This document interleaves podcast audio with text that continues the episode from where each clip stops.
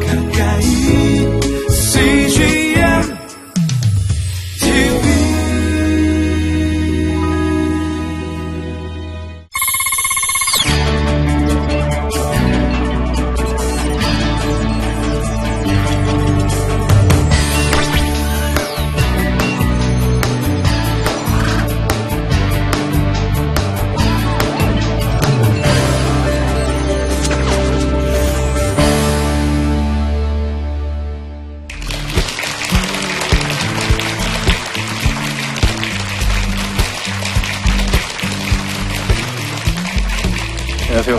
부모 가정지원센터 대표 이호천입니다. 반갑습니다. 예, 이번에는 어, 사랑하는 하나님의 사랑하는 딸들이란 주제로 여러분들과 만- 말씀 나눠보고 싶습니다.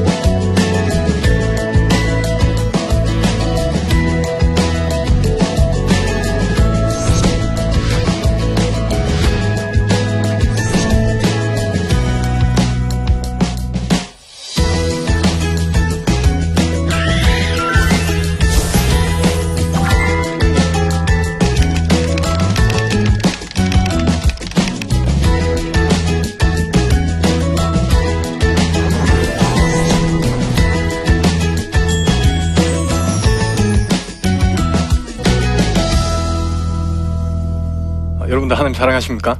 예, 감사합니다. 저도 사랑합니다. 예, 당연한 질문이죠. 여러분 진짜 하나님 사랑하십니까? 네, 저도 진짜 사랑합니다. 아, 스무 살때 예수님을 믿었습니다. 아, 예수님과 전혀 상관없는 집안에서 태어났고 어, 20년 동안 스무 살될 때까지 교회 근처에도 안 가봤습니다. 그러다 우연한 계기로 교회에 가게 되었고 어, 당연히 없는 줄 알았던 하나님이 있다는 것이 너무 신기했습니다. 그리고 없는 줄 알았던 하나님이 있는 것도 신기했는데 그 하나님이 나를 위해서 죽었다. 그건 저를 정말 미치게 만들더라고요. 그래서 그분께 미쳐 살기로 결심했습니다. 예, 스무 살때 예수님을 믿자마자 아무 생각이 없었어요. 단 하나 있는 제 생각은 하나님한테 티를 좀 내고 싶었어요. 내가 당신을 사랑하고 있습니다. 그래서 아무 생각 없이 그냥 신학교로 진학을 했습니다. 왠지 신학교에 가고 전도사가 되고 목사님이 되면 하나님을 좀 더 사랑하는 그런 기분이 좀 들 것 같더라고요. 그래서 그냥 신학교로 진학을 했어요. 어, 그리고 하나님이 성경에서 말하는 하나님이 사랑한다는 사람들을 찾아가기 시작했습니다. 스무 살 때. 그래서 제 첫 번째 갔던 곳은 고아원이었어요. 부산에 있는 한 고아원. 그 고아원에 가서 아무것도 안 하고 그냥 뭐 거창한 걸 시작한 게 아니라 그냥 그 고아원 잡초 뽑고 화장실 청소하고 그리고 소년원으로 또 갔습니다. 소년원에 가서 소년원 청소하고 그 아이들 만나서 놀아주고 소년원에서 그 소년생들을 대상으로 수련회를 열어주는 서- 선교단체가 있었어요. 그- 그 선교단체에 소속이 되어서 그 아이들을 만나고 그렇게 어, 저는 하나님을 향해서 그런 티를 좀 내고 싶었어요. 내가 당신을 사랑하고 있습니다. 그러다 어느 날 우연히 한 친구가 저를 찾아오게 됐습니다. 소년원에 있다가 저를 알게 된 친구였는데 소년원에서 퇴소, 퇴원을 하고 저를 찾아왔어요. 야밤에. 형님, 저 그때 봤던 누구입니다. 술 한 잔 사주세요. 내가 크리스찬인데 술 안 돼 이렇게 말하기엔 좀 무서웠어요. 무서운 친구였거든요. 그래서 알겠다 하고 나갔습니다. 새벽에. 나갔더니 이 친구가 그냥 혼자 온 게 아니라 자기 아는 친구를 한 명 더 데리고 왔더라고요. 여자아이였고 19살이었습니다. 19살이. 어, 그 친구를 데리고 와서 한다는 소리가 형님 저한테 제 인생의 멘토가 돼주셨으니까 이 친구한테도 멘토가 좀 돼주세요. 그리고 한 친구를 소개시켜 주더라고요. 그 친구가 19살이면서 어, 두살 된 아들을 키우고 있던 미혼모였습니다. 저는 태어나서 처음으로 그렇게 미혼모를 만나게 되었습니다. 예. 어, 19살임에도 아, 아기가 이제 돈을 벌어야 되니까 아기를 밤에 재워두고 문을 잠그고 나와서 술집에서 일을 하고 있었어요. 저랑 저는 전혀 상상도 못 해본 그런 삶을 살고 있는 친구였습니다. 그래서 제가 얘기를 했습니다. 야 술집에서 일하면 안 되잖아 청소년인데 그렇게 아, 그런 데서 율락가에서 일하는 거 나는 반대야 일 그만둬라 그랬더니 그 친구가 하는 말이 선교사님 한 달에 분유값만 있어도 여기서 일 안 해요. 그러더라고요. 분유값이 얼만데? 한 달 총 합치면 한 2, 30만 원 들어요. 내가 줄게. 그러니까 일하지 마. 그리고 제가 2, 30만 원이 없어서 제 여자친구랑 친구들 불러내서 저 또 저희 전도사님도 불러내서 아, 한 달에 5만 원씩 내라. 그리고 돈을 합쳐서 30만 원, 20만 원 이렇게 아이에게 줬어요. 그랬더니 이 아이가 자기도 양심이 있으니까 술집에서 일을 안 하더라고요. 일을 그만두게 시- 하고 그 시간이 남으니까 그럼 그 시간에 우리가 너 검정고시 가르쳐 줄게.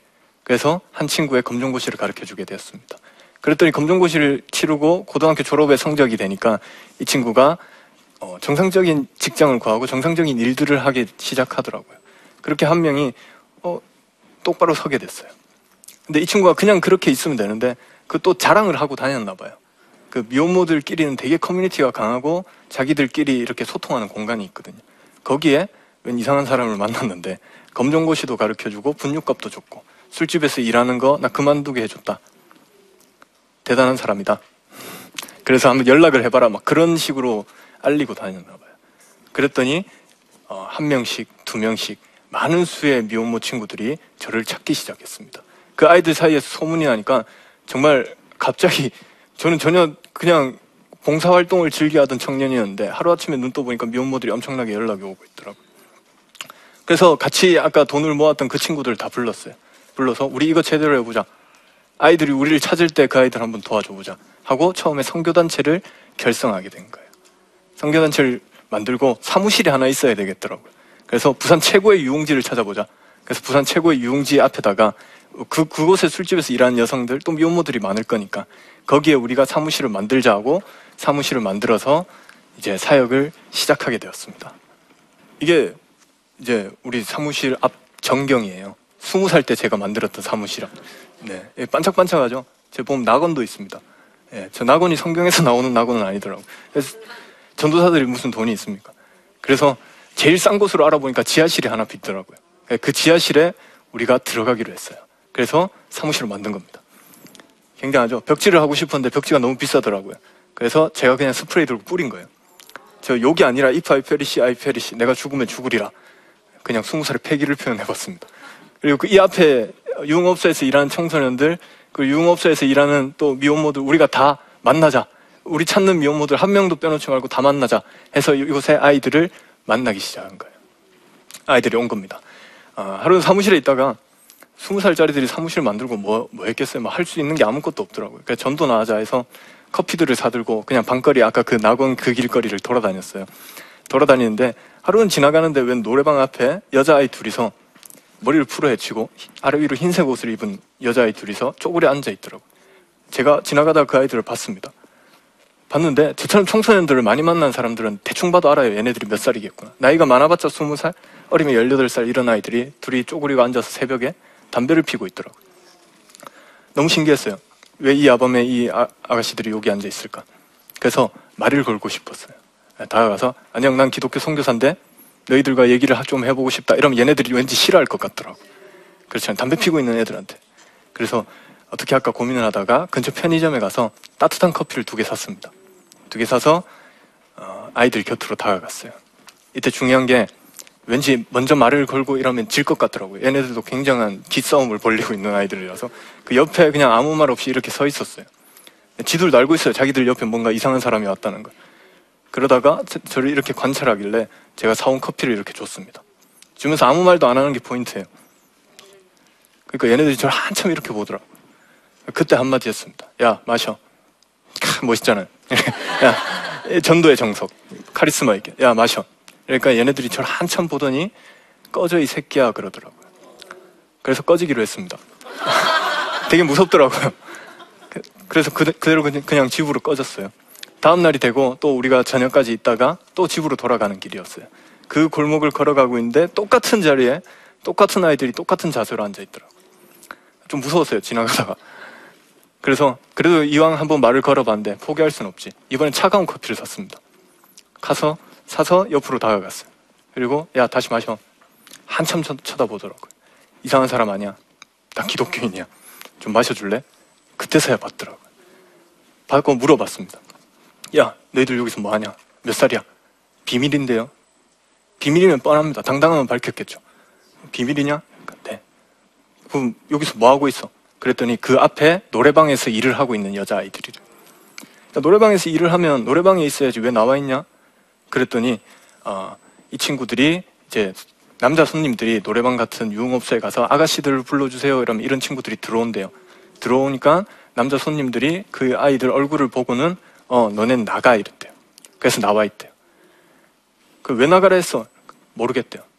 근데 전 알 것 같아요. 왜 나가라 했는지. 화장하는 방법이 지들이 얼굴이 하얗면 예쁜 줄 알고 그냥 얼굴만 하얗게 만들어요. 목은 미처 화장을 못 해갖고 목은 또 까매. 이게 선이 선이 꺼져 있어. 그러니까 또 아이라인입니까 이거? 그걸 또 까맣게 이렇게 해서 얼굴 얼굴 하얗고 또 눈은 까맣고 목도 까맣고 팬더 같은 애들이 덩치도 커다란 애들이 그렇게 있으니까 남자 손님들이 싫었나 봐요. 그냥 너네 나가 이래서 나와 있더라고. 그야 가르쳐 줘 왜 나가라 했는지 막 웃더라고. 문제가 너희 화장법이 좀 있는 것 같아. 그막 웃더라고. 그래서 야 너희들 노래방에서 일하면 한 시간에 얼마 벌어? 하고 물어봤습니다. 한 시간에 얼마 버는지 아시는 분? 네 맞추지 마세요. 서로 민망해집니다. 네. 간혹가다 맞추시는 분들이 계세요. 한 시간에 3만 원 정도 번대요. 그렇게 3시간 정도 일을 한답니다. 그렇게 하면 9만 원 정도의 2차로 뭐 성행위를 하게 되면 또 돈을 좀 더 받는답니다. 근데 그 돈들이 다 자기 돈이 아니라 가게 뭐 수수료도 떼주고 이렇게 해서 어느 정도의 금액을 벌게 된대요. 근데 그 와중에 제가 어, 만났던 아이들은 또 아이를 양육하고 있는 아이들도 많이 있었습니다. 너무 속이 상하더라고요. 한 시간에 3만 원. 17, 18, 19 여자아이들이 자기 아버지보다 나이가 많은 남자 어른들한테 술을 팔고 웃음을 판댔까. 그것도 얘네들은 못생겼다고 지금 돈을 못 벌고 있는. 그래서 얘기를 했습니다. 주머니를 뒤져봤어요. 5만 원이 있더라고요. 두 명이니까 만 원이 모자랐어요. 그래서 2만 원씩 하자. 2만 원씩 하고 나한테 한 시간을 투자해라. 우리 사무실 있거든. 굉장히 좋은 사무실이 있거든.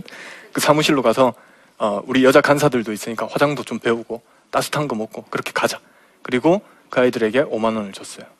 그리고 만 원을 거슬러 받아야겠죠. 계산은 정확히 해야 되니까 만 원을 거슬러 받고 데리고 왔던 거예요. 데리고 왔습니다. 그랬더니 그 아이들이 그 와서 자기들끼리 욕하고 치킨 한 마리 시켜 먹어도 돼요. 그러더니 바닥에 침 뱉고 막 그렇게 놀더라고요. 놀다가 한 시간이 땡 하니까 선교사님 저희 갑니다. 그러고 가버렸어요. 나쁜 놈들이. 그냥 가버렸어요. 아무 일도 일어나지 않은 채 그냥 가버렸어요. 근데 그때 왔던 한 여자아이가 가기 전에 저를 찾아왔어요. 선교사님 한 시간 다 됐어요. 그래 가요? 그래 가. 아니요. 진짜 가요? 그래 가. 아니요 돈 주셨잖아요. 아무것도 안 해도 돼요? 그냥 가요? 뭐 뭐 할래? 춤출래? 아니요. 그래도 돈을 주셨는데 그냥 가도 돼요? 아무것도 안 해도 돼요? 계속 물어보더라고. 그 아무것도 안 해도 돼. 가. 그랬더니 이 친구가 알겠습니다 하고는 저한테 다가와서 성수님 핸드폰 번호 좀 가르쳐 주세요 그러더라고.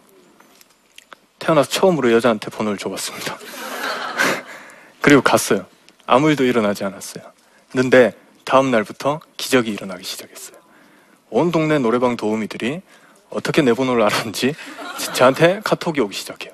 항상 아이들의 공통적인 패턴이 있습니다. 자신의 출신을 정확하게 밝혀요. 저 어디 노래방에서 일하고 있는 누구예요? 저 어디 노래방에서 일하고 있는 누구예요? 그 뭐, 그 쉼터 같은 거 있다면서요? 가도 돼요? 제가 원하지는 않았지만 우리 쉼터가, 아, 우리 사무실이 쉼터가 돼버렸어요. 그래, 와라. 아이들이 오더라고요. 다음 날이 됐어요. 제가 사무실 문을 열고 들어갔는데 아이들이 이미 와 있어요. 저는 남한테도 비밀번호를 안 가르쳐 줬거든요. 너희들 뭐니? 아, 놀러 왔습니다. 쉬러 왔습니다. 아, 그래, 알겠다. 쉬고 가라. 그 아이들이 점점, 점점 모이기 시작하더라고요. 어느 순간 정신 차려보니까 그 동네에 있는 아이들은 다 모였던 것 같아요. 그, 그 아이들을 지켜봤습니다. 얘네들 데리고 뭘 해야 될까? 야, 너희들 뭐 잘하는 거 뭐 있니? 없대요. 노는 거 잘한대요. 그 말고, 혹시 고등학교 졸업한 사람? 대다수의 아이들이 고등학교를 졸업하지 못했더라고요. 그래, 그럼 내가 검정고시 가르쳐 줄게. 거기에 모인 친구들 대상으로 저희 전도사님들이랑 검정고시를 가르쳐 줬습니다. 합격자가 그냥 쑥쑥 배출하기 시작했어요.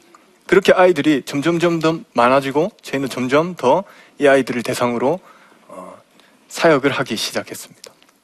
뭔가 괜찮아지는 것 같았어요. 아이들이 희망이 없던 아이들이 희망을 찾기 시작하고 집이 없던 아이들이 자기 집들을 구하기 시작하고 아이를 양육하던 엄마들이 학교를 졸업하기 시작하고 검정고시를 배워서 술집을 그만두고 다시 정상적인 일들을 시작하고 너무 행복하더라고요. 근데 어느 날 일이 생겨버렸어요. 저한테 한 통의 전화가 왔습니다. 새벽에. 선교사님 저 어디 노래방에서 일하는 딸기예요. 어 그래 딸기야. 내가 딸기인지 복숭아인지는 잘 모르지만 그래 딸기야. 무슨 일이야? 저요 할 말 있어요. 뭔데? 저요 사실 딸이 있어요. 딸 두 살. 얘 집에 재워놓고 나와서 술집에서 일하고 있어요. 성교사님 검정고시 가르쳐 주셨잖아요. 그래서 제가 술집 그만뒀잖아요. 고등학교 졸업했고 정상적인 일을 구했잖아요. 근데 힘든 건 똑같은 것 같아요. 죽고 싶어요. 그렇게 얘기를 하더라고요. 죽고 싶다는 얘기를 들었는데 해줄 수 있는 말이 단 한마디도 없었습니다. 저는 아이, 아직, 아직 아이를 낳아본 적도 없고 저는 이 아이들과 같은 삶을 살아본 적도 없었어요. 내가 도대체 뭐라고 이 아이들을 위로해야 될지 한마디도 생각나지 않았어요. 그래서 그냥 가만히 있었습니다. 가만히 있다가 그래 딸기야 죽지 마 라고 얘기를 했어요. 그랬더니 아직까지 뭐 안 죽고 살아 있어요. 그래 다음 날이 됐어요. 또 다른 친구들이 연락이 오더라고요. 밤만 되면 이 아이들의 특성입니다. 죽고 싶어가지고 술 취해서 저한테 연락이 와요. 송 교사님 저요 사실 아들이 있어요. 넌 뭐 세 살이냐? 두 살요. 근데 너도 죽고 싶니? 네 죽고 싶습니다. 이렇게 살아가도 아무런 희망이 없어요. 너무 힘들어요. 저도 죽고 아기도 죽으면 모든 게 다 해결될 것 같아요. 살아갈 희망이 없습니다. 성교사님 죽고 싶어요. 연락이 오더라고. 이때쯤 뭔가 이상한 걸 발견했어요. 제가 몇 년간 아이들에게 짜장면 사주고 밥 사주고 검정고시 가르쳐주고 생활은 분명히 괜찮아지고 아이들도 어, 분명히 좀 더 나은 삶을 향해 가고 있는데 그런데도 이 아이들은 죽고 싶어 하더라고요. 뭔가 근본적인 문제가 잘못됐다는 걸 깨닫기 시작했습니다. 고민이 되더라고요. 딜레마에 빠졌습니다. 내가 이때까지 도대체 뭘 하고 있었나? 이 아이들에게 그렇게 행동해 주는 것, 그렇게 선행을 베푸는 게 내 일이라 생각했는데 그래도 달라지는 건 없구나. 한참 고민을 하다가 다짐을 했습니다. 이왕 이 아이들에게 뭔가 줄 수 있는 거, 내가 가지고 있는 가장 소중한 것을 줘야겠다. 가장 소중한 것이 뭘까요? 아무리 생각해봐도 제 인생에 있어서 가장 소중한 것은 예수님밖에 없더라고요. 그래서 고민을 했습니다. 이 아이들에게 예수님을 한번 전해봐야겠다. 나한테 있어 가장 소중한 것, 나를 살렸던 그 예수를 이 아이들에게 한번 선물해줘야겠다. 그리고 그때부터 모든 것들이 바뀌기 시작했습니다. 검정고시 교육이 성경 공부로 바뀌기 시작했어요. 아이들 짜장면 파티하던 시간이 예배 시간으로 변하기 시작했어요. 그리고 그 아이들에게 복음을 전하기 시작했어요. 똑같이 힘들다고 연락이 옵니다, 아이들이. 성사님 죽고 싶어요. 힘들어서 미칠 것 같아요. 그래, 내가 네의, 힘- 너의 힘듦을 대신 아파해 줄 수는 없어. 너의 상황을 뭐 어떻게 고쳐줄 수는 없다. 근데 너와 함께 고통스러워 하시고, 너와 함께 아파하시는 분을 소개시켜 줄게. 누구? 예수 그리스도. 또 다른 아이들이 연락 옵니다. 죽고 싶어요. 죽고 사는 게 내가 어떻게 해줄 수 있는 문제가 아니야. 그 문제를 해결해 줄 수 있는 분을 소개시켜 줄게. 누구? 예수 그리스도. 그렇게 아이들에게 복음을 전하기 시작했습니다. 그렇게 8년, 20살 때부터 제가 지금 28입니다. 8년 이 아이들에게 복음을 전했습니다. 그랬더니 이 아이들이 어느새 예수님을 믿기 시작해요. 그리고 저의 가장 큰 동력자가 되어가고 있습니다. 미혼모들을 만날 때요, 가장 중요한 것은 저는 혼자 만나지 않는다는 것입니다. 그리고 출산을 할 때 저는 아는, 아는 것이 아무것도 없어요. 남자잖아요. 그리고 결혼도 안 했잖아요. 그래서 그럴 때 가장 먼저 연락이 오고 저보다 먼저 병원으로 뛰어가는 아이들, 지금의 저의 동력자들. 그때 그 아이들이 예수를 믿고 변화하기 시작했어요. 하루는 전화가 한 통 왔습니다. 저 누구예요? 그래 무슨 일이니? 저요 다시 술집에 왔어요. 제가 술집에 일하는 거 그만두게 하고 다시 검정고시도 가르쳐서 자립에 성공한 친구인데 다시 술집으로 갔대. 왜 갔냐? 돈 벌고 싶어서요. 돈 조금이라도 벌고 싶어서요. 그래서 돈 좀, 조금만 벌고 그만둘려 했는데 여기 왔더니 점점 돈이 빚이 늘어가고 있습니다.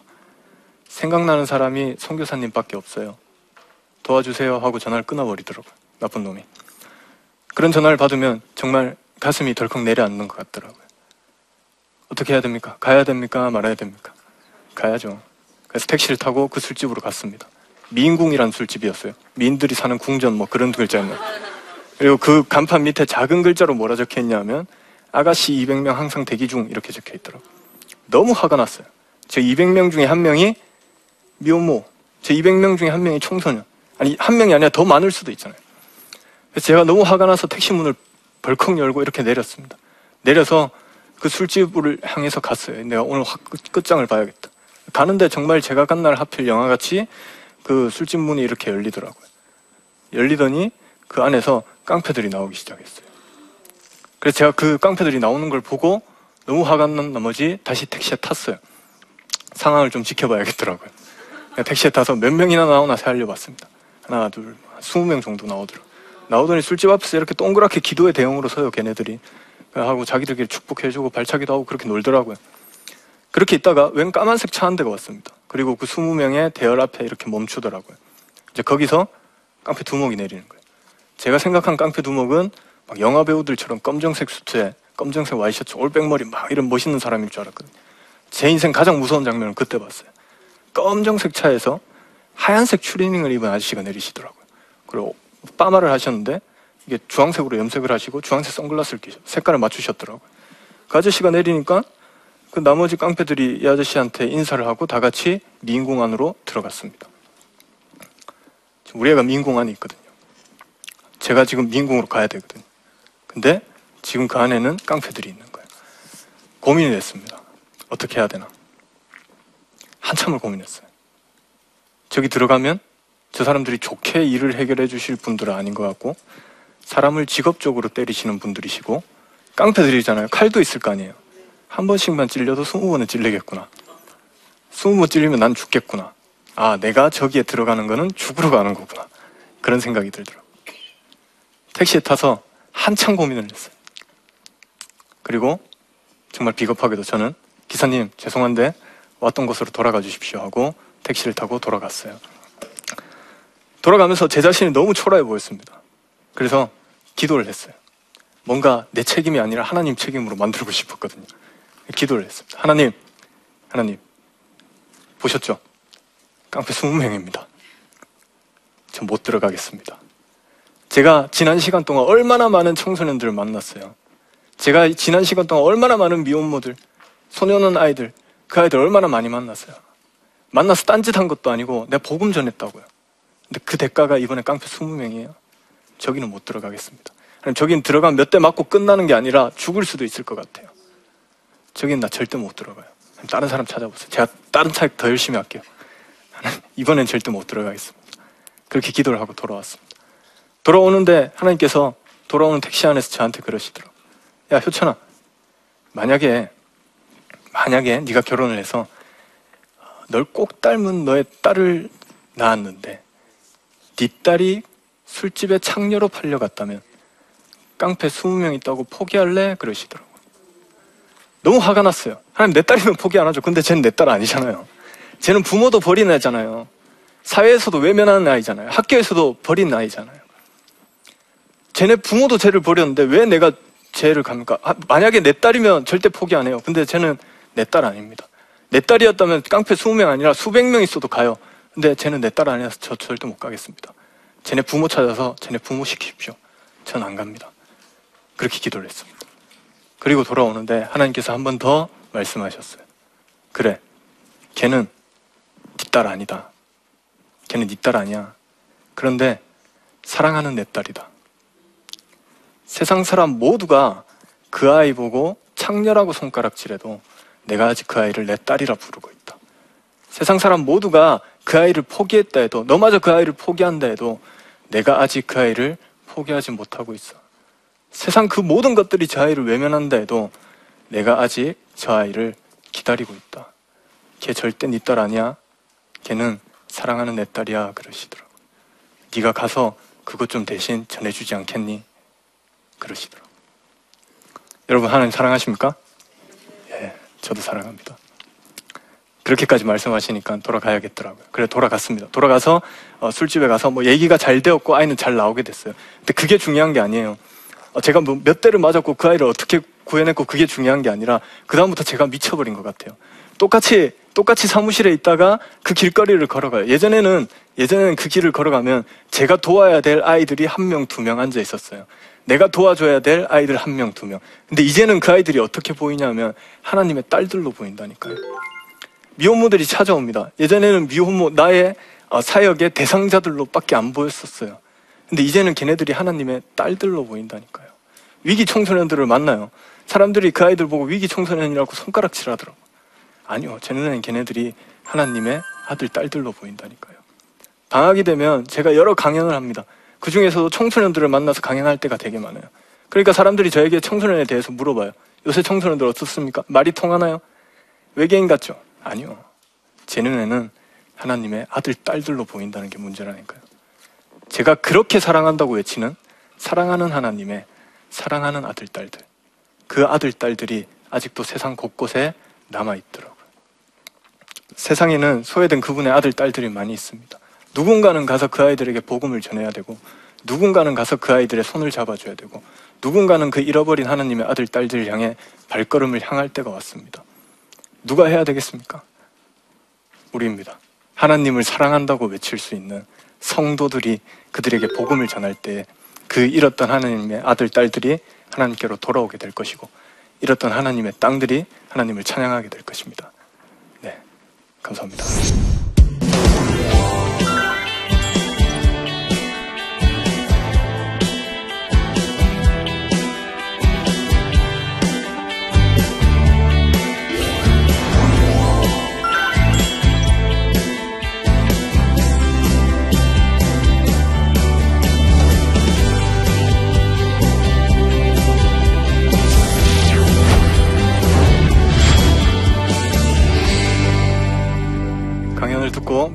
분들이 질문을 주셔서 제가 질문에 답하도록 하겠습니다.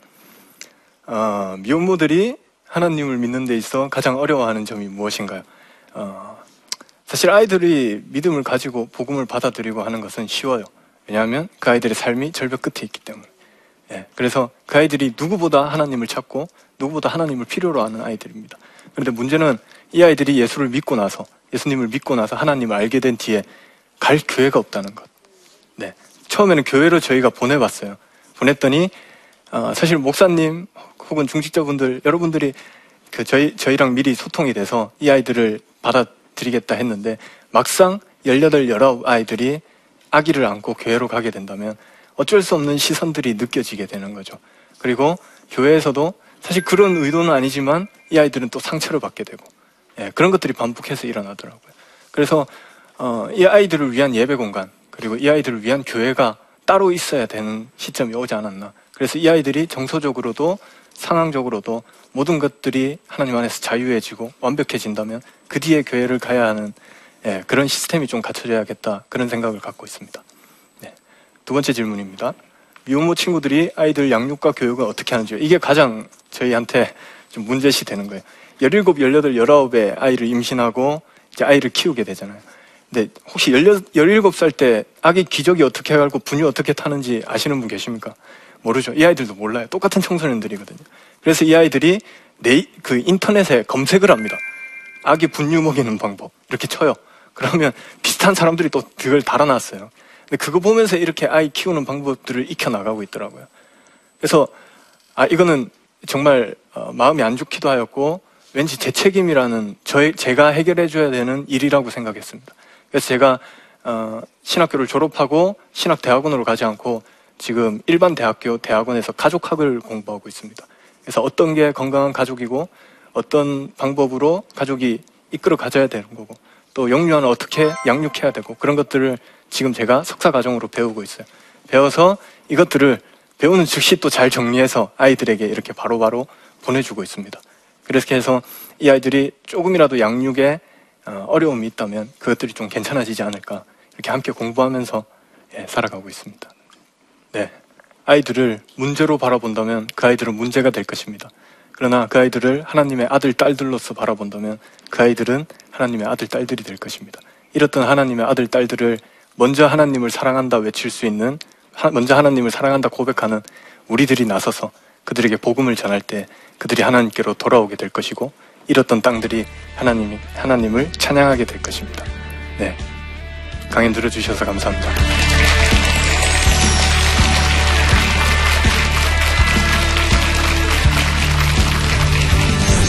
안녕하세요.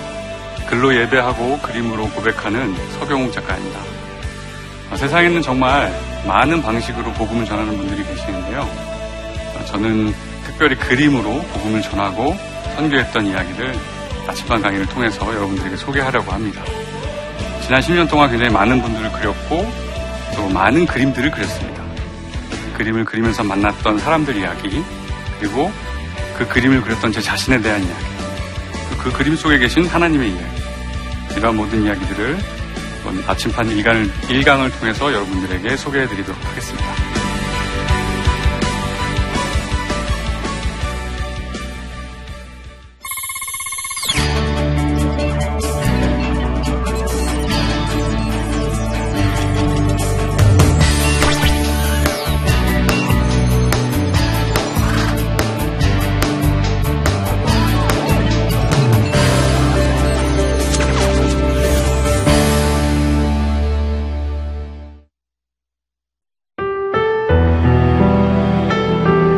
선교지에 있는 수많은 영혼. 이들이 어떤 삶을 살지라도 예수님이 없으면 그들은